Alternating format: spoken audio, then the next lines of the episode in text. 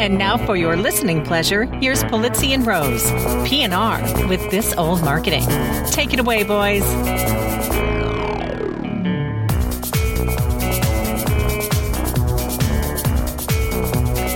Well, hello, content marketers. I'm Robert Rose, and welcome to episode number 110, the Christmas episode of PNR's This Old Marketing, recorded Sunday, December 20th, 2015. How the Pundit Stole Content. It's Christmas time. Every marketer in the business liked content a lot, but the pundit who blogged about social media did not. The pundit hated content, the whole content market. Now, please don't ask why. No one quite knows what sparked it. It could be his head wasn't screwed on just right. It could be, perhaps, that his blog was too tight. But I think the most likely reason of all may have been that his heart was two sizes too small. Whatever the reasons, his goal or his heart murmurs, he stood there on Christmas Eve hating content marketers. He had stolen their blogs and their papers and events. He'd packed up their SQLs, MQLs, their presents, their tags and their posts, their emails, audiences engaged. He rode with his load to the tip top all enraged. Pooh, pooh to these marketers, he was grinchiously humming. They're finding out now that no content is forthcoming. They're just waking up. I know what they'll do. Their mouths will hang open a minute or two. The content marketers will all cry boo hoo. That's a noise, grinned the pundit, that I simply must hear. So he paused, and the pundit put his hand to his ear. And he did hear a hum rising over the web. It started in low and then it started to ebb. But it grew again and it wasn't sad. Why was this sound sounding so orange? It couldn't be so sounds can't be orange. But it was. It was so orange a sound, and now the pundit covered his ears. It was so loud. It came without native. It came without leads. It came without ads or buzzwords or creeds. And he puzzled three hours till his puzzler was sore. Then the pundit thought of something he hadn't before. Content marketing, he thought, isn't branded ads from a store. Maybe content marketing, perhaps, means a little bit more. And what happened then? Well, in the business, they say, the pundit's heart, he grew three sizes that day. And the minute his heart didn't feel, feel quite so tight, and the minute he whizzed his load through the bright morning light, and he brought back the content and the blogs and the leads, and on this Christmas day, the pundit himself, the pundit, carved the roast beast. And to help me carve the roast beast is my friend, my colleague, my co host, and the who's who of content marketing Whoville, Mr. Joe Polizzi. Merry Christmas, my friend. Merry Christmas. That was lovely. Thank you. You you were uh, you're on a roll. Is, That one was fun. I, that's one of my favorite Christmas stories of all time. Oh, that might that might have actually topped the Star Wars one from last week. But that was good. You you really outdid yourself the last couple thank weeks. you. Hand- Thank you. up. Thank you. Absolutely. So yeah, this is this might be one of the. I know it's not late your time, but this might be one of our later recording session. It is. It's tougher I'm, you know, the holidays. Yeah, well, I mean, I, like I told you before the show, I'm three glasses of wine in. I've been waiting for your butt. I'm waiting, so, um, waiting. What is it? It's ten thirty Eastern time as we record this. seven thirty, and I'm three glasses in seven thirty, so that tells you where I'm at. Impressive. Impressive, my son. Uh, you know, the one thing I Your lack of you- faith in my drinking disturbs me. Uh, well, I just came. This is the third year in a row we've went. Uh, we went to the Straight No Chaser concert as we were talking about Oh, beforehand. fantastic! And you know, I is love this part because a lot of people don't know they started in in 2008. They're from Indiana University. Yeah. uh, but they really uh, started to take off in 2008. And what started it off was their YouTube video on the 12 Days of Christmas. They do a whole spin off of it.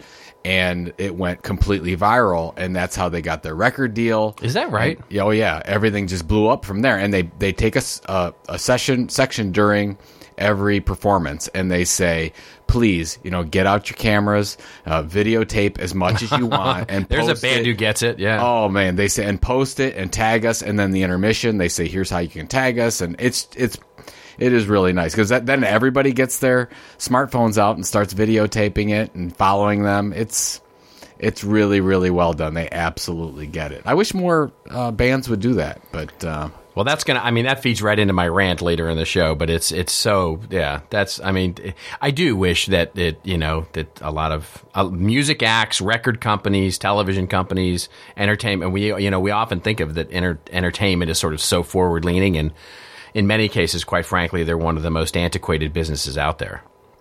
though I don't get the no, you know, the co- I mean, I get the copyright thing, but if you have, you know, thousands of people there that could be your marketing for you, and you basically say no, don't market for us. Right. I That's right. I just don't. I don't understand it. Yeah. But No, no. alas, Ala- On to the news. Alas, onto the news we go. All right. Well, this comes to us from a website, mondaynote.com, and the headline is Industrial Strength Branded Content. And this really, this was an article I, I totally want to get your take on, Joe, but basically because of your background, of course. But on that, the article opens up and says, on the 19th floor of Renzo Plano's, which sounds like a total movie character name, by the way, Renzo Plano, uh, 8th Avenue landmark skyscraper, the New York Times set up an entire division, we talked about this on the show, devoted to producing and commercializing content for its advertisers. The New York Times T Brand Studio um, has been in existence for uh, now about a year. And uh, after they've started, they have now, the article goes on to explain how the young SVP in charge of advertising innovation oversees now a team of 50 people. And he says there'll be 70 uh, in the coming year.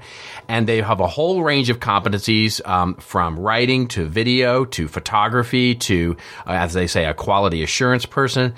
And here's the interesting thing, and this is where I want to get your take, Joe, is because as he they couldn't confirm this, but the writer says in the piece that the estimates are that they'll do 30 to 40 million dollars this year or more importantly 15 to 20 percent of the 200 million dollars the times will make this year in digital advertising. That astounded me quite frankly because here we are.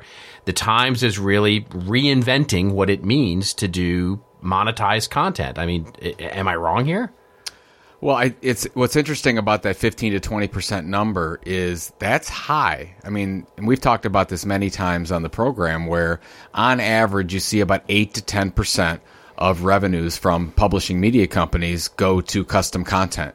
So you can almost say Yep. double for the New York Times is double, and then they talk about Wall Street Journal as well, which they're they're estimating at uh, fifteen percent. Uh, that's really high, really fast. So I was surprised that they were, and but but also, I, I did you catch in the uh, in the copy itself where they're uh, interviewing Trevor Fellows, who's chief revenue officer for Wall Street Journal. I'm He talked- Trevor Fellows. I'm sorry, I couldn't resist. Oh, I I'm knew sorry. that was coming. I couldn't. Sorry, I couldn't you resist. couldn't resist it. But they, they he says he doesn't want any more than what they're doing as a percentage of revenue, because Well, that makes they- sense, right? Well, they he basically said if everyone's doing it, it dilutes everything that they're doing as the Wall Street Journal. That's So they really have to be pickier. Uh, but the, the- I wanted to get your take on this. He said that really he doesn't want to come out and compete against advertising agencies, but but they ab- absolutely Well, of course he says that. I mean, that's. I mean, of course he says that, as, as and and as well he should, right? Because at fifteen to twenty percent of their revenue, he can't compete with the advertising agencies because, quite frankly, I mean, they haven't done this yet, but the shoe could be on the other foot. So he has to make sure that he's, you know, I mean, you know, there is there is a there is a constituency that he has to please here. You know, as we talked about last show, right? They they serve three masters, right? Well, but the why? Yes, I understand. You go to New York Times, you go to Wall Street Journal because you want, you know, quality storytelling, you know, journalism in whatever way you want to call Right, it, right. as it will. But but the uh, the issue is distribution. What they really bring is distribution. Now I know there's projects that both organizations took that didn't include distribution, like maybe T Brand Studio is doing something and it's not housed on the NewYorkTimes.com site or the subsite. But really, I mean, we've talked about this many times where if you are a media company, you can go out and say, yeah, we will help you with your strategy. We'll help you with your content creation. But where we really can outdo all the agencies is because we can distribute it for you. And that's, I mean, that's hard to beat if you're a, if you're an agency of any kind, whether it's a content marketing agency or an advertising agency, because they look, we've got your whole solution for you, and it's really seductive, I think, in a lot of ways to put that together because you get you get the content strategy fee if they bake that in, but the content creation fee, and then you've got the media spend in addition. So it's probably bringing in way more media spend than it would be content creation spend in most cases because it's so much more expensive. Well, that's exactly right. I mean, so so there's a couple of things here, right? One is, you know, so and and and what I could appreciate about him saying I don't want that as a percentage of revenue to grow is he goes, look, this is this is an agency business, right? It is a services based revenue stream for them. And so they don't want to scale it. They want to they want to leverage it for what it's good for, which is obviously what it's been good for, which is providing a differentiation to the distribution, right? So they can actually say, look, we can do this better and we can monitor it better and we can actually make sure that we don't screw up our New York Times brand with crappy creative, quite frankly, or creative that doesn't work for our, you know, so they, they get the best of both worlds. They get to control it, you know, mold and merge and, and sort of meld the, the editorial and, and content creation strategy that they're creating for the distribution that they will obviously be differentiated on. But they don't have to rely solely on that because they, to your point, they have the distribution behind them, and so they have to the the this we talked about this a couple of shows ago when I when I told that story about how I I talked to that VP at a very large Madison Avenue agency. And I said I said exactly this. I guessed at the time that somebody like the Wall Street Journal's ad unit, um, or excuse me, the creative unit, um, or the New York Times' T Brand Studios or Condé Nast Studios would get into that 30 to 50 million dollar range of revenue. And they of course said to me that's peanuts right? That's peanuts to an agency when they get you know a 400 or 500 million dollar uh, media buy. I said but here's the thing. Why aren't you that agency right? Why why haven't they why haven't the big agencies made deals with these publishers to become the in-house agencies for these publishers? And i understand there's a conflict of interest thing there of course but the the the fact is is that they are drinking their milkshake. They the they are there is a real risk of the Madison Avenue among other things by the way, but there's a real risk that the Madison Avenue agencies are going to completely disregard this whole disruption and quite frankly find themselves on the outside looking in at most of these kinds of projects which will be increasing in size. There there's no doubt that they'll be increasing in size. The only question is how much. Well, you and we we had what was it? A couple weeks ago, three weeks ago, you and I had a couple conversations with some very large uh, traditional agencies. That yeah. the pro- the process of this is much different. I mean, there you could even make a case for in some of these larger creative agencies, media buying agencies, that they're behind the brands.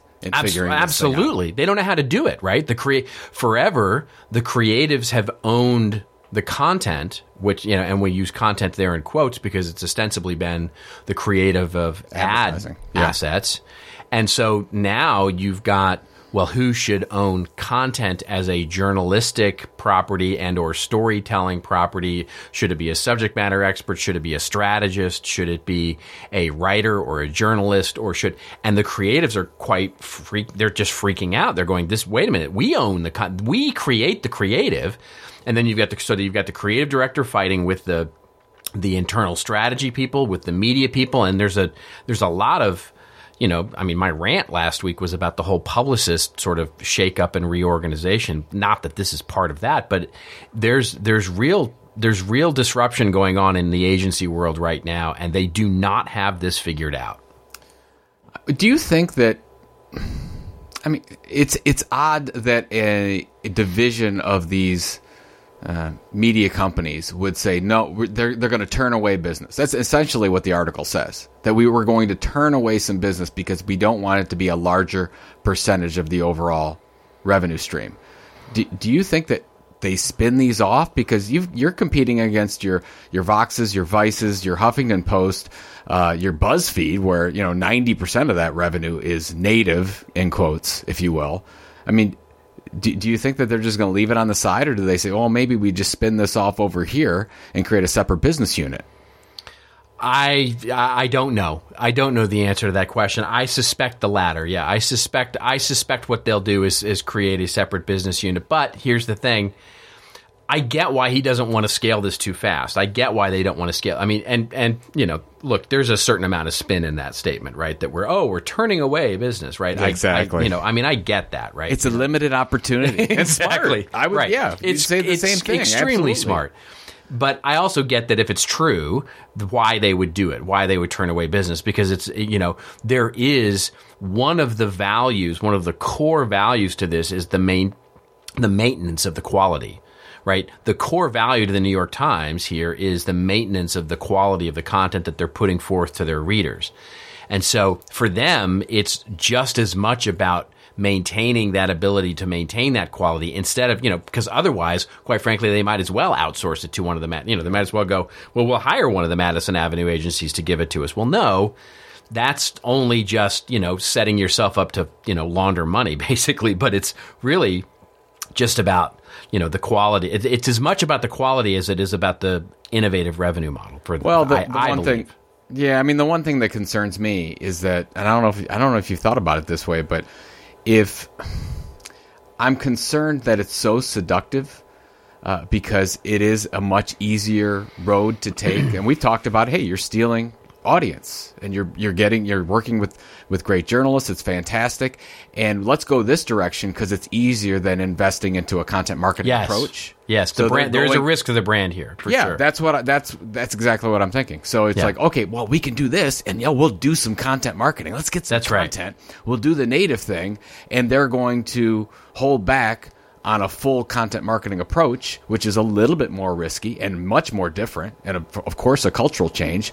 And when they, you know, let's say, a year or two from now, they're going to like, oh my god, we've been basically buying advertising in the form of content for all these years, and we haven't been able to transform ourselves into building an audience over time, and that's where the real asset is. It's it's it's such a great point. Not building your house on rented land also means not building your house on a rented agency either. Right? So it's not just where you distribute the content that you build your house. It's also where you build the institutional knowledge to tell your story.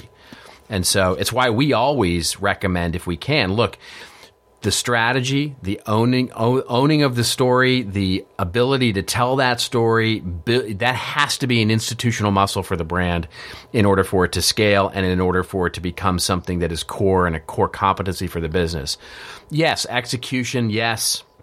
Elements of execution and design, of course, you'll always outsource bits of that, but but yeah, it, it it's it's a great point, which is don't brands can't be take the easy way out here and say, oh, well, we'll just have a publication take care of it for us. Well, that's where I think if you're going to invest in native, you should use it as a play to attract attention to your own Yes, property. that's right. But they're That's not. But most right. of these examples that we're looking at are not doing No, that. that's right. That's right. That's where that's where the, the, the pundit stands up on his hill and says the native and all of that. Boo hoo. Boo hoo. These content marketers say. All right, right. let's let's move on to the next Yeah. story, shall we? So this one comes to us courtesy of Mashable, which is um, usually your first uh, your first indication that it's not going to be a great marketing article. Oh, did I say that out loud? Anyway, so uh, Mashable.com, and it's an article, but actually by someone who's very thoughtful in the industry, Shafqat Islam, who is of course the CEO of NewsCred, and it's his 2016 content marketing predictions in Mashable. And as he opens up his post and says, in 2015, we reached peak content marketing. Even Gartner, I'm going to say Joe Polizzi actually, but he says even Gartner has content marketing entering the trough of disillusionment. That means we're going to be suffering from the hangover as things get real, he says. Marketers' tenacity to stick with the game plan will be tested, and we'll see some Me Too content marketing efforts stutter and stop. Then he goes on to list a few, um, a number of recommendations and or predictions, um, a number of which I was like, this is really good. I, I, I don't know. What did you think about these predictions? Yeah. I, well, yeah. I like the. You know, they give Gartner all the credit on that one, which is fine. I'm not like I'm upset or I'm not bitter. about it. I'm not bitter about it. I'm not bitter at all about it. It was only you only stood up at Content Marketing World and actually introduced that whole idea. It's all good. Wait, Yeah. hold on. I need. I I'm know. taking- I'm- I need I'm to take you. a moment here. Take a moment. No, actually, Sip of wine. Good. All right. Now, moving on. um, I, yeah, I, I, I like a couple of these. Um, number three, uh, well, content will come to life. Is a cool one. uh, yeah. is is interesting, but it's probably the one. There, look at. It says the written word and visuals aren't going anywhere, but static content will start to be replaced by more interactive and immersive experiences. I I do agree with that, but I don't want people to take that and think that there's not opportunity in static content. There is.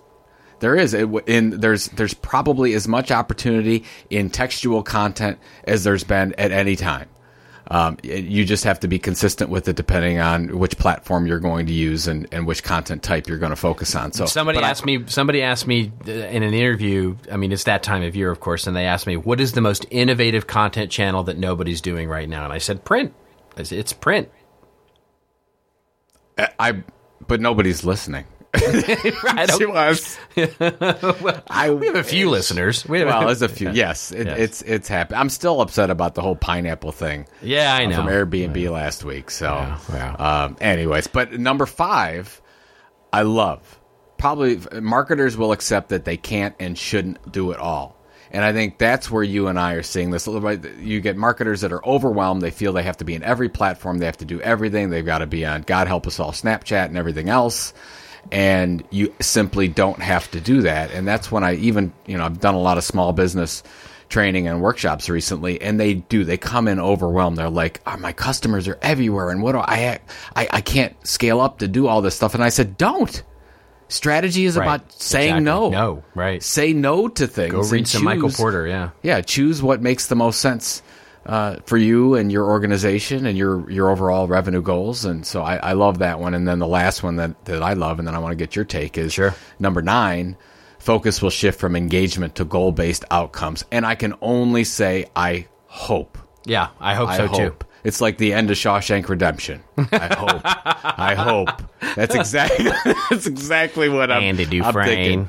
I'm, I'm, Dufresne. And I'm- I'm he hoping. hope. I'm hoping that. Is there any one of these? I mean, I know there was a lot on experience here, which I'm sure you were digging, but Well, of there- course, is there as you might expect, number four, the customer experience will be fueled by content. You know, I mean, that is the heart of uh, Carla and my book.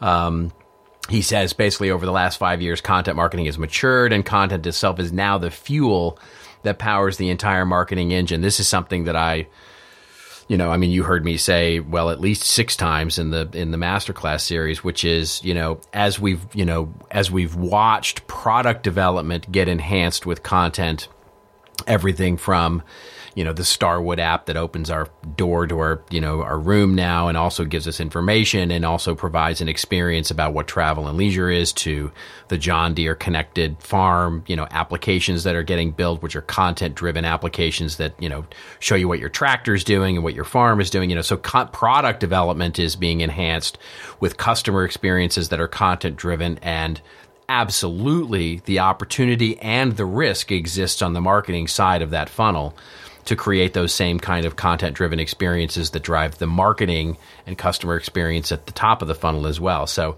and if we don't, we're just missing it. You know, that's that's mm-hmm. the most powerful thing to me is how pronounced the product development is with content and content driven experiences and why we're in some cases still trying to make a business case for why it, content should be used during the marketing experience. You know, I got to tell you, I'm, I'm not going to, no spoilers. I'm not going to give anything away. But as you uh-huh. know, I've already seen Star Wars twice. I do. Be, be very careful here, my friend. I'm friend. not going to give anything away, but I did use my AMC app, which, by the way, AMC is has has made the transformation from the worst theater chain to the best theater chain. That Oh, I've dude, been no, you have not. Have you been to an ArcLight? Have you been to an ArcLight? Okay, No. then, then then you then you Do they then you know not what of what you speak. Okay, so I have to do that, but I have to. But they so let's just say they've improved a thousand percent. Okay, from what all they used yeah. to be. You know, you have the the wonder they they put less seats in the auditoriums. Yeah. they they're all they're big cushy, the, as cushy as you can possibly imagine seating, and they fold all the way. They they uh, they go all the way back, and it's it's fantastic. Can you make a reservation? Do you reserve your seats? Reserve, yeah, you reserve. The Okay, seats, all you well, exactly now I'm there- now I'm with you. Now that's- you can do that's- it right. yeah. Yeah, you can do it right on your app and everything. But they integrated, you know, the app that Jay Baer always talked about called RunPee. Yes, You know that yes, one? So yes. basically, RunPee is the app where they've integrated that into the app. they they exactly. So RunPee is the app that that will. Uh, That's so- pretty good. So I, you, may- I may have to actually retract my statement. Actually, Well, so if you, for those of you that don't know RunPee, so it's an app, and you can find out exactly when in the movie is a good time to go run and pee. Uh, and they will, you know, they, they basically will buzz you or text you or whatever and say, okay, now's the time. You have four minutes.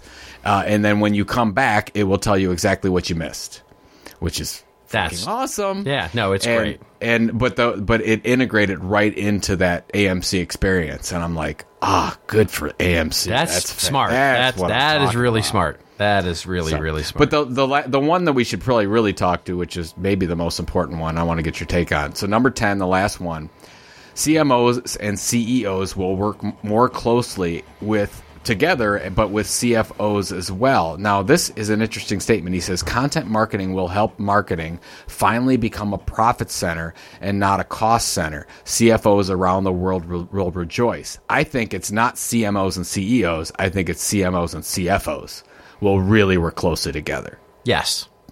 I think it's not CEOs. CEOs, I, they're going to keep doing what they're doing. But Yes. I think CFOs and I'm hoping. now, Sha- I mean, I'm hoping Shafqat took some of. I mean, that's that's what the book is about. I mean, obviously, that's what experience is is about.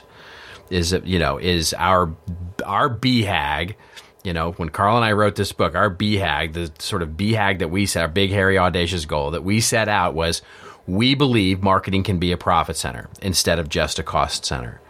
And I mean, that's what we talked about at the master class is what we've been talking about at Content Marketing World is what we've been talking about for a long time is that content marketing is truly what provides a return on investment that can transform marketing into that profit center. I don't know if that's what Shafqat is talking about here, but I absolutely I absolutely believe that and I would agree with you in, in sort of refining that to say I don't think CEOs are. I mean, one of the things we talked about last week that is still so true is how we still think in short term incremental businesses, think in short term increments, you know, quarterly or at most, you know, every six months, two quarters, bi quarters, or semi quarters, or whatever it is. And so the idea here is, is that CFOs and CMOs are going to have to look to evolve and adapt to new modes of when our content can actually generate revenue and or other values to the business that may not quite frankly fit neatly into a marketing expenditure bucket. uh, I need some clarification. Are you talking about the must-read book for 2016 Oh, experiences? Is this the seventh era of marketing? Is that is is that the one you're talking? I just want to. I just wanted to clarify. the book. That is, Is the that- book. that is the book. Thank Oh. you very much. That You're if you, very anyone kind. hasn't read that book, You're you very to- kind. You have to read that book. And I'm I'm I heard the audiobook is actually in process. Yes, it's working. I'm working on it. I'm wor- I'm working on it. In between glasses of you. in I'm between glasses of wine. I'm recording the book. And we're relaunching the website and there's a whole bunch of new stuff coming. So, yes, it's it's it's on its way. There- well, you got to, and I told you this the other day, and if this is just a good piece of information for people out there. Uh, Content Inc., my book, is selling more audio versions than ebooks and print versions, which blows me away every time. Wow. Like, that, that that's a thing, and right. it is. It's a thing. It's I I know. And I know, want you know to it's enjoy a thing. that thing. I want to enjoy that thing too. I need to I need to go do the thing before I can enjoy the thing. So I'm going to do the thing before I go enjoy it. And with that, we'll move on to the next story. Thank you. You're All right. welcome. All right. Now, our last story of our show uh, this week comes to us um, via signalvoice.com, uh, or excuse me, signalnoise.com, I should say. And it is Signal versus Noise comes is moving to Medium because it's moving to Medium. This comes to us, by the way, big hat tip here to Carmen Hill, who pointed us out to this post. Um, which was basically the Signal versus Noise blog. If you don't or aren't familiar with it, um, it's 37 Signals. So 37 Signals was the company that Jason Fried and company founded, and they made a, a little product called Basecamp, which of course everybody loves. The company is now called Basecamp, and they've not they don't go by the 37 Signals um, uh, no, uh, name anymore. But now they have their Signal versus Noise blog, and they've had it forever. This is a post by David. Uh, I'm going to mess up his name, but it's Heinemeier Hansson, I believe. DHH is how he usually goes online. Um, the creator of Ruby on Rails. He's the CTO at Basecamp, and he's one of the major bloggers, obviously, at Signal versus Noise. And so he basically opens up his po- post and says, When Jason Fried a few months ago suggested we should start posting articles on Medium, I was skeptical what possible gain could we have from sharing our stories on someone else's platform rather than our 15 year old blog. Well, it turns out quite a lot. He then goes on to make four basic arguments about why they're moving their owned media blog over to Medium. And before I go off on a bit of a rant here, what did you think about this, Joe? Well, my uh, my thoughts are on several levels. Oh no! Oh no! All right. Let's peel First back the layers of this wonderful cake here. Yeah, so so yeah, the Signal V Noise blog that this comes from is actually on the Medium platform. Yes, so that's this right. Is, this is a Medium blog that we're talking about. That's right now. correct. The the question that Jason asks, should we start posting on Medium, is different than should we have our entire blogging property on Medium. Right. And that's what they did. They didn't just say because that that's what I think it's great if they said, look, Medium could be a really good platform for us to build our audience there and then we can start to build subscribers, let's say on our own platform or whatever, and that's that's fine. Uh, but they're actually all in on the Medium platform, and they make a couple. And I, I, want to get your take on this because I, I actually I've seen the emails back and forth with you and Carmen, which the one you sent was beautiful. But it, it's basically if Medium continues to stay without advertising, and if they continue to do things exactly the way that they're doing, everything will be fantastic. But my question is, when has any platform Right, stayed exactly. the same? Exactly. Is this the when has that ever been true? yeah, the, it's it's the, the blog post that we're reading now that we're talking about on this podcast is talking about things that are not going to be true in five years. You know, here's a In funny two years. Yeah, here's a funny thing. So my trainer, so I work out with a trainer because if I didn't work out with a trainer, I wouldn't work out. So let's be, let's just be perfectly frank. and so my trainer calls me up and he says, "I can't make, I can't make our appointment today. I'm, I have food poisoning." I said, "Food poisoning? What the heck happened, man?" And he goes, "Well, I ate at Chipotle," and I'm like. Do, Oh. do- I said, do you read the? Do you watch the news? I mean, are you are you that dumb? And I mean, you know, it's it's almost the same reaction I had when I read this. It's like, are are you kidding me? I mean, do you re- do you keep up with what's going on in the online world? You know, um, yeah. I mean, his his so he has four arguments, um, which I think are relatively weak, to be honest. Now, if they, I mean, look, I mean, I you know. No harm, no foul. You want to move your blog to Medium? Yeah, do- go yeah, right ahead. We don't- go we don't knock mind. yourself out. Go right It'll be great. But here's why I don't want you, the, the wonderful listeners of this show, to do this. The first argument is it's got a beautiful interface. It absolutely does. Medium is a gorgeous interface. But yeah, so does WordPress. And by the way, if there isn't already a Medium sort of duplicate WordPlay, uh, WordPress theme, there will be within There the next is. 20 minutes, Yeah, right? there- I'm sure there is, there is. So that's so that argument is gone for me. Two, Cross that out. he says there's a big audience already there. Um, yes, so is there on so why not move your audience to Facebook? Why not move it to Twitter? I mean, there's bigger audiences there, but why would you build there? Two and and his excuse or his reason is well because we had two posts there and they went viral. It's like, yeah, remember who you are. There, one or two posts going viral does not a successful platform make.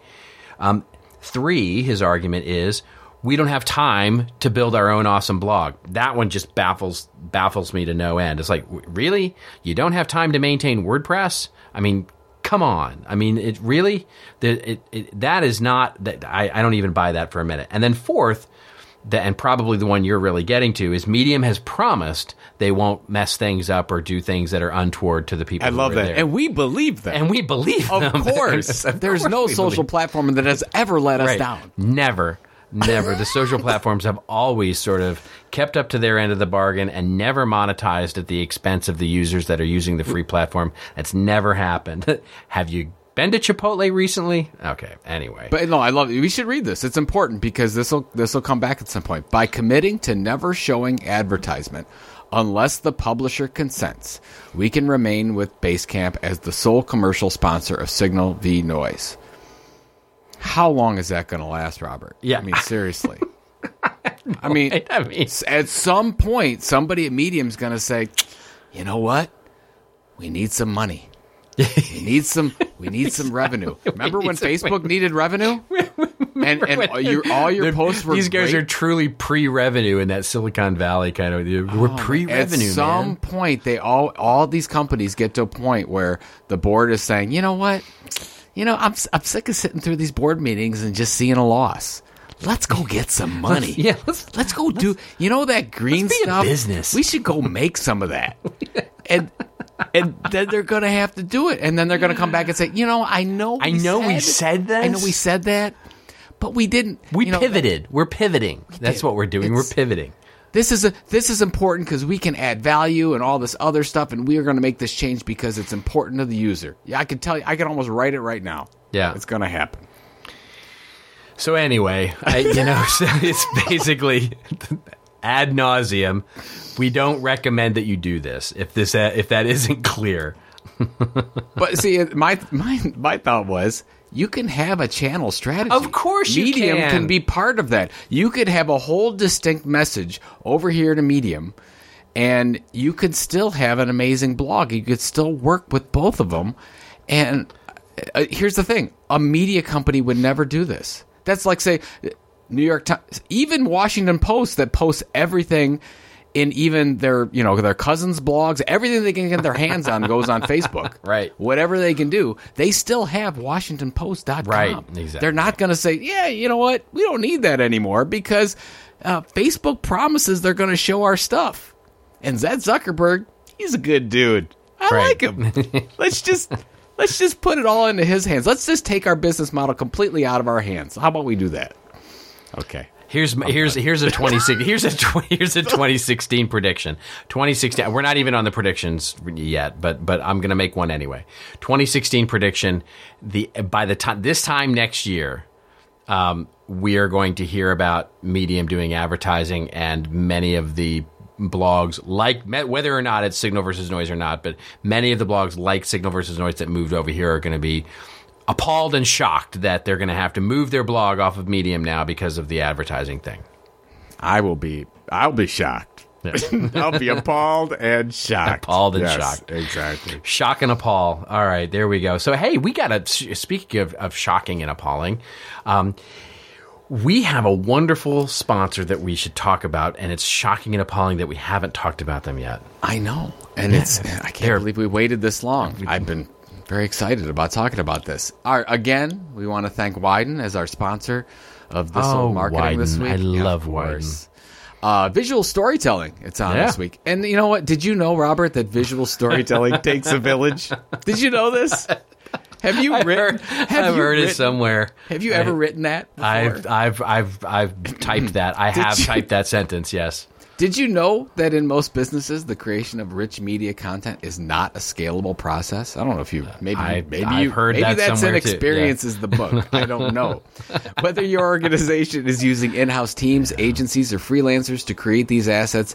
Creative efforts seem to be more disparate, ad hoc, and siloed than ever before. To put it simply, great visual storytelling takes a village. Yes, it does. But In that its village, entirety, it does. It does. in its entirety. But that village seems to be more and more spread out.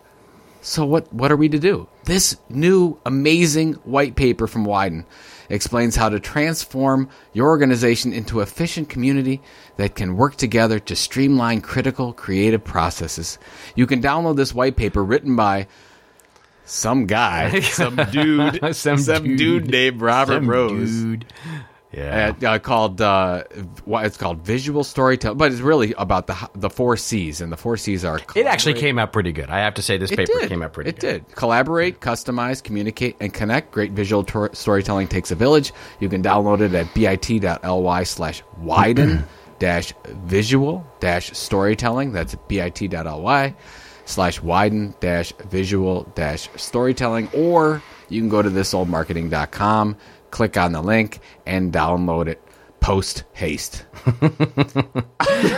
It came out pretty good. I have to It say. did. I- and, and you know, here's the thing. Here's the thing. Having dealt with so many organizations this year with digital asset management as its core issue. I mean, you know, even when we talked earlier in the show about how content marketing is evolving and and and is becoming, you know, we're trying to make it a profit center and we're trying to do interesting things and build business cases.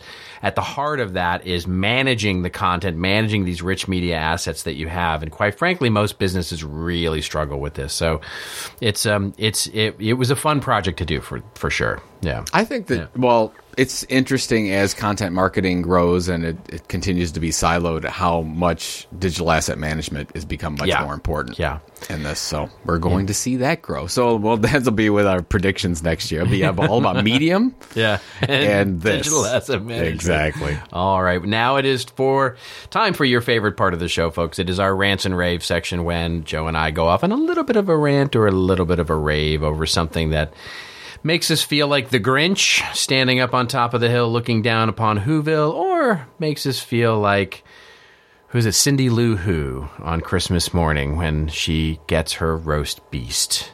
Um, so let's see. I guess I have um, the uh, rants and raves first because I have this old marketing. Is that right? Yeah, that's That right. is- that is correct. Sir. All right. Well, I have. I guess what it's called. I guess you'd call this a rant. Um, it is not a rant on the article, but it is a it is a rant on one of the opinions in the article. So the article that we'll link to um, comes to us courtesy of the Wall Street Journal, and the headline of it is "A Glut of Scripted Television Troubles Hollywood."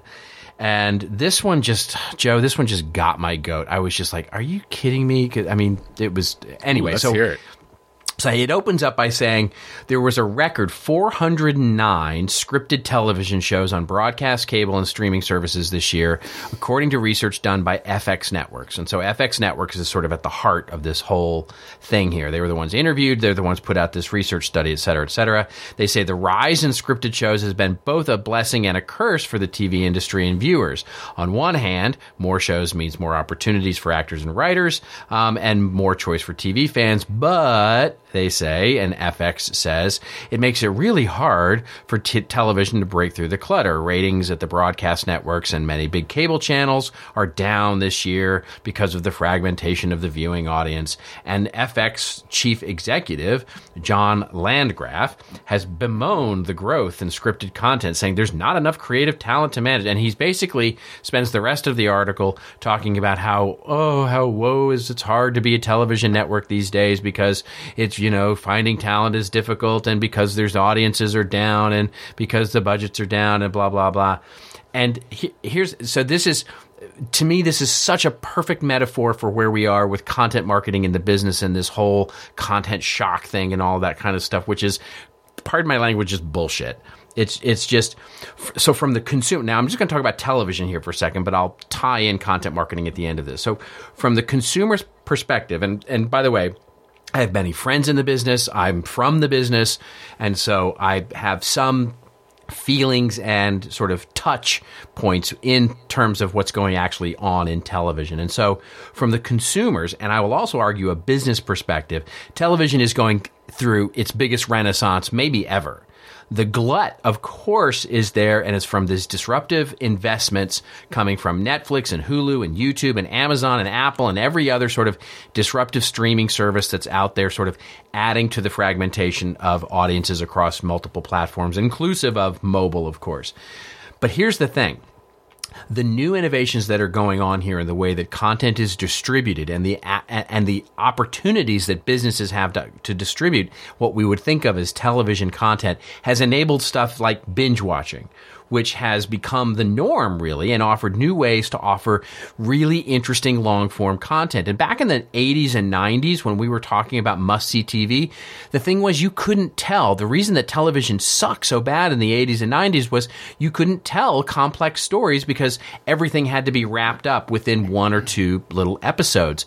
So if you look back at the hit TV shows of the 80s and even early 90s, all of them were sitcoms or basically procedurals where everything was wrapped up in a single episode because you couldn't you couldn't stand to spend 3 or 4 episodes building a character arc and do really interesting complex or controversial things. Well, this disruption has enabled all of that. And so all of the great content that we're seeing these days is basically because of the new distribution models that are available now. We can spend time in doing this. And here's the thing these innovative companies, what they're recognizing is that a small, passionate audience into a niche audience, into a niche, very focused audience, is actually more valuable to advertisers and more valuable from a monetization, sharing, getting publicity about the show, getting basically people to do something and take action on the show than the broader audience is ever worth. And of course, we can't argue. TV audiences are going to get smaller and smaller and smaller and smaller. That's the way it's going with more ways to consume content, more ways to get online. Audiences will continue to fragment and networks will continue to grow on which we can consume that content. What's missing from this article, and I, I, what's really missing from the opinion of this CEO, is the opportunity that this provides. And this is where I want to bring it back to, to, to marketing for a minute here. Because to for television to create focused niche oriented content that can speak passionately to these audiences that's where we get something like Jessica Jones that can coexist with the Beverly Hills Housewives that can coexist with Breaking Bad and can coexist with Orange is the New Black and on and on and on. We can get really focused audiences to really get passionate about shows they love so now maybe instead of syndication, you know, where you get to 100 episodes, well, maybe the way that we content gets reused and repurposed is we get reboots like Fuller House or sequels like you know, the Better Call Saul or Breaking Bad or those kinds of things, or where series grow up to be movies themselves, like what Entourage did, or where film ser- series like Star Trek's now become new TV series, which is, by the way, going to be on CBS's new all access thing where they're going to have streaming um, across different platforms. Anyway, not to get off on a, a, a, tangent there, the whole plethora of content in TV is just like where we're at in marketing. It has, it has nothing to do with the amount of content and everything to do with the opportunity to create something remarkable. We are in a disruptive space and a disruptive age, and the opportunity is high. We are the ones who can do something interesting where an audience that we care about will gather to consume it, or we can be as you know, just bemoan the fact that life is moving on and oh, it's so hard to be in our business these days. But as Clayton Christensen says about disruption, it's like gravity. You may hate gravity, but gravity doesn't care. We make the content and therefore the opportunities that come out of it. Anyway, that's the end of my rant. Boo hoo. Boo boo hoo, said the content marketers. Boo hoo. Yeah, thanks. Now I have to put on the language settings on the iTunes yeah, sorry podcast. About that. Yeah, That's okay. It, it, it was, that you're very passionate. You're very passionate about it. So that I, one got me up in truly, arms. I was just like, "Come on, this is the best time for television content ever." I mean, I can't, I can't remember a time in history when I've been so excited about what's going on from scripted television, what would be classically called television shows, but it's just scripted drama or scripted comedy. It's just great stuff happening. It's a creative renaissance. They should call you. Don't they know you're Hollywood? That's what I call yeah. you. Yeah, that's your next calling. book. Nobody's calling All right. me. So uh, mine, and actually, I I need your help with this one. So I'm I right. wanted to do uh, a, a little rave here on our eight. it's, it was hard to believe that this year was our eighth year of our annual content marketing predictions. By far and away, the longest running predictions about content marketing. You know, everybody has predictions these days, but we've had them for eight years. And remember that first year, nobody even knew what the heck we were talking about. So um, we had a great post that just came out what content marketing will look like in 2016, 40 plus predictions, including both of ours. Uh, and many, many other people. And I think this one was probably our best one simply because we limited it to the people that we really wanted their take, not just everyone. Uh, and, and, to give predictions like we normally did. Thanks to Marketing AI for making this possible. But Absolutely. I wanted to run my three predictions by you and get your take and see if you agreed with me. See okay, you, you, ready? Yeah. Ready yeah. for this? No, okay. I'm ready. I'm ready. I have three. I wrote these. I wrote these about 45 days ago.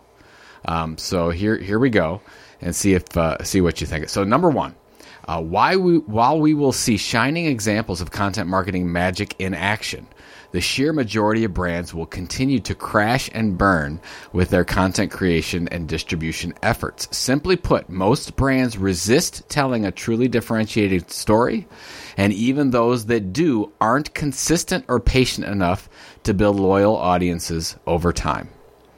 What do you think about that one? Say the first part again. I just, uh, the, I said basically, while we will see some amazing examples over the next year, the majority will continue not to be successful because first, they're not telling a different story, and second, they're not consistent enough. Yes, with their delivery. Ag- agreed, hundred percent. Agreed, hundred percent. We will. Cont- the trough of dil- disillusionment continues. Will and, continue, and yeah. and the ones that emerge out of it will be the ones that I mean. And you and I know of a, of, of a couple. Quite frankly, um, you know, smaller, more nimble organizations, and, a couple of larger ones too. I should be fair, that have emailed us privately and said, "I'm just starting to get this track. I'm I'm just starting to get the traction to do this the right way, and I think." I think by the end of next year we'll have something really worth sharing. Yeah, we actually are starting to see. I mean, we can't Yeah. share some of these yet, but we're really starting to see some amazing examples. But again, it's those that But most stick won't. with right? it. But most will struggle. Most will still struggle, and a lot of it I think has to do with that branded content native ad sort of confusion. Which again, I'm not, I'm not sort of deprecating down native ads or branded content. They have their purpose, but that confusion of where to make the ask for the sale will become it, it will still confuse things in 2016. All right. Well, well. Speaking of native advertising, let's go Okay. to let's go to prediction two. Let's go to number two. Let's go to number two. While some media companies, a la the Wall Street Journal and the New York Times, it's funny we just talked about them, will find their footing with sponsored content slash native advertising, a few other enterprise media brands will be decimated by their lack of control over native advertising, which will kill their credibility and, in some cases, a deficit from which they will never fully recover. Yes, 100 percent. I'd even go further than that. I'll I'll predict one major media player has a huge blow up next year to the to almost to the destruction of the company. I think that we, I, I can't say who it is. I think that we'll talk off the air. I think yours and mine are this. I totally agree with that. And I have one particular brand in mind with that. I do too. I know exactly. Okay, good. I think I know you're talking don't say it. Don't Yeah. say it. We're I'm not gonna gonna say it, folks, Don't say the hotel. we have we we have, fr- we have friends there probably. Yes. Okay. So you agree with that? I didn't think you would agree like wholeheartedly to these, but Yeah. we, we must be drinking the same uh, wine. Yeah, well. I'm Like- I'm I'm now done with my third glass of wine. So So here's here's the other one, and I I have a feeling you're not going to 100 percent agree with this. All right. Well, here you go. Here's the last one. This will finally be the year when large brands consider purchasing media platforms and begin to set up the infrastructure to make these purchases possible. Media acquisitions by brands will start in the B2B arena, where large manufacturers like GE will purchase niche or niche, depending on which part of the world you're coming from, content sites with loyal audience, and the so the buy versus build scenario is in play. This momentum will continue in 2017 when Apple will buy Disney, at last bringing together Steve Jobs' two greatest creations, Apple and Pixar. yeah, yeah. Well, all but the last four sentences of that, I'm man. I'm in Come one. on. Yeah, I'm I am in 100 percent agreement, except for the last four sentences. It ain't happening. It ain't happening. Oh, get get Oh, It's- over yourself. on. It's not it's happening. on like Donkey Kong. it is on. I'm telling you. is but not you but you agree with the first I one, do. right? I do. I you know obviously there are some there's some there's some wiggle room in there in terms of what does a movement make. You know how many. But I think I think we're going to start seeing some serious. I mean, look, it, it was quite under the radar um, in the B two B space, uh, uh, but the you know when United Technologies, uh, excuse me, Arrow Arrow Technologies bought United Publishing. Um, that, I mean, that was a that was I had to think that's a that's a pretty big deal. That I mean, was they're way both under the radar because I found out of. I mean, I'm usually up on this stuff. Yeah. but I found out from you on it, and I'm like, man, that's an awesome story. yeah. And Yeah. then you've got the what? You've got uh, Alibaba just purchased Yeah, the newspaper Chinese yeah. newspaper. So it's it's happening. It's we a couple more. I think one or two. Somebody will make news out of this. Yeah, somebody's going to make news with something. Well, that's the thing. Press press isn't even sniffing at this, and they they think it's uh, no. Well, that's the thing on the brand side. Nobody's even considering this. Right. That's the thing that just kills me. That's right. Like that is this is standard operating procedure in a media company. Before you launch a media brand, you always look to see should we purchase one that's already existing. Exactly. It's a standard process, but nobody does this. We're like, oh, we're gonna do a blog. We're gonna do some content. It's gonna be great. It's gonna be fantastic. I like their accent. They're, they're We're gonna It's gonna be good. We're gonna dig some gold. gold content gold. But yeah, I mean, but it's just anyways. But then but then it's not gonna happen in 2016, but 17 is when Apple Yeah. will buy will buy Disney. no, that is not happening. That is not, that is not happening. it's not happening. I could I could be wrong, but I'm not. All right. Anyway, so I, we'll put the link in the in the show notes. Check out the predictions piece. It really is fan. You've you made a couple decent ones too. Yeah. But oh, thank you, know. thank you, thank you for that. Thank you for that. Yeah, Yeah. it's it's you, a, you. yeah, great. You know, great storytelling takes a village. All right, so here we go. This old marketing. Um, is where we talk about, of course, the namesake of the show. And I have this old marketing. So here, this, this this one might be my favorite. I, I have Of to tell all you, time? of all, this might be my favorite of all time, mainly because okay, so look, I, I I am a huge fan of Christmas. I absolutely adore this time of year. I am a Chris- Christmas fanboy. I love Christmas. I love everything about it. I love the weather. I love the snow. I love the gift giving. I love the eating. I love the drink. I love everything about Christmas. So here's the thing this and when I read this and I found this, I don't know how, but I found this, but I but I found it, and it's just not only is it a great this old marketing, but it's just a great story as well. So here's here's the story. So you, you remember Montgomery Ward, the the department store? Oh, absolutely. Yeah. Okay. So Montgomery Ward, the department store, um, in the very first part of the 20th century, um, they had a whole program that created children's books. And they created coloring books and children's books, especially around the holidays, to give out to parents to basically entice them to come in and shop. Wonderful content marketing program, even in and of itself, right? So, a wonderful content marketing thing they were doing. They were creating all these free coloring books and free Christmas storybooks and songbooks and stuff to give to children to have them color either while their parents were shopping or even, you know, at home, et cetera, et cetera. And so, great, wonderful content marketing thing. Well, so they were getting near the end of the Great Depression in 1939. They wanted to have a very special Christmas book that year, and they gave it to a guy by the name of Robert May. And he was a Montgomery Ward copywriter. So he basically was this guy who was a wonderful, wonderful copywriter but unfortunately, his wife was really, really sick. She had been losing her battle with cancer and she'd been bedridden for several years, actually. And he had all these medical bills and stuff like that and was really bad. But he was working for Montgomery Ward as this copywriter. And he ended up telling a little bit of a story of an ugly duckling story. And he happened to call it Rudolph the Red Nosed Reindeer and he wrote this story about this misfit reindeer with a glowing red nose and basically telling this wonderful story that we all know so wonderfully. And during the 1939 christmas season two and a, i mean it went to basically the great depression era version of viral. Two and a half million copies of rudolph the red-nosed reindeer were distributed handed out given and it just went crazy popular. His wife during this time passed away. His wife died. And he was, of course, had all these, this mountain of medical bills.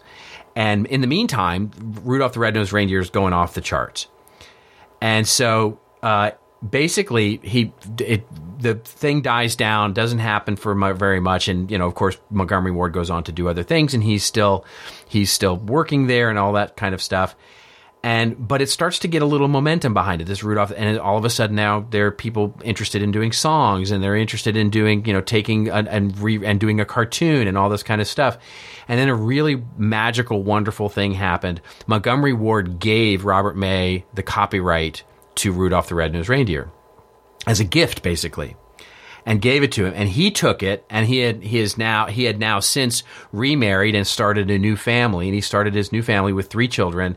And by 1947 he was able to secure um, and start to create songs. And they uh, Max Fleischer created a cartoon which of course then became another cartoon well the one we're all familiar with with the Island of Misfit Toys. And and Gene Autry did a, a single of Rudolph the Red-Nosed Reindeer which sold 2 million copies in the first year and one of the best selling songs of all time. And then, of course, NBC bought the rights to it, and he became very, very wealthy and a much had a much happier life based on this wonderful gift that Montgomery Ward had given him back basically in 1947. I just think it's a great story. Oh, that's fantastic. Where'd you find that? I found it, and we'll put the link in the show notes. I found it on this.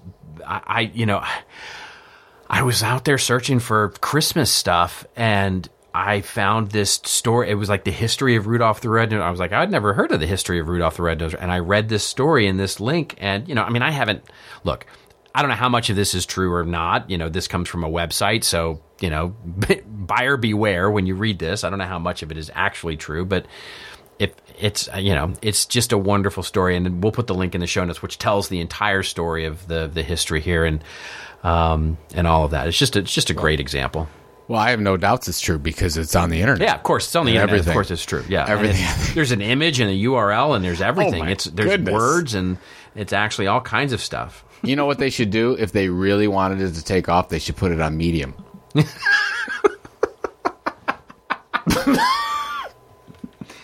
Ladies and gentlemen, in the chips at sea, there's a new Yeah, publication out. and It's it. called Medium, and the Medium is 1947.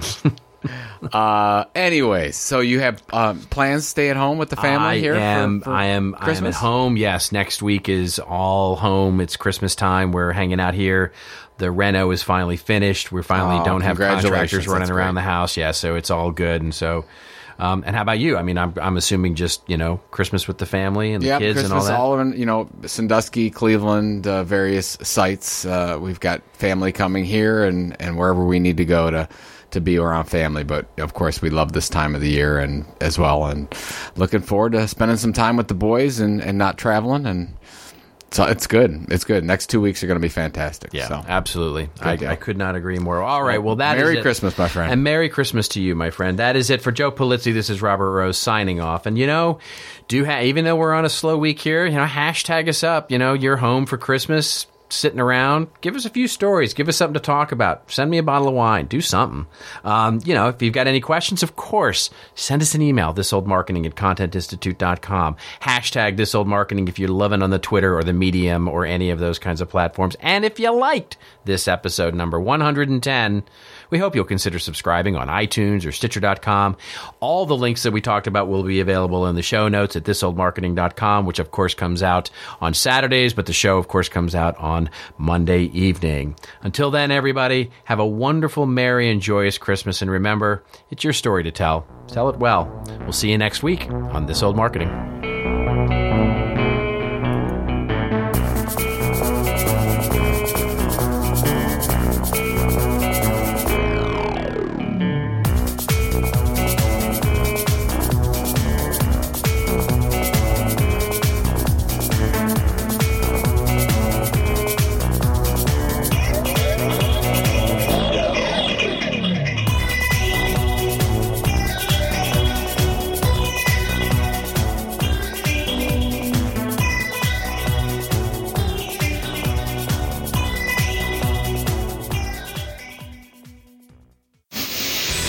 Is part of the CMI Podcast Network. Check out all of our shows at ContentMarketingInstitute.com.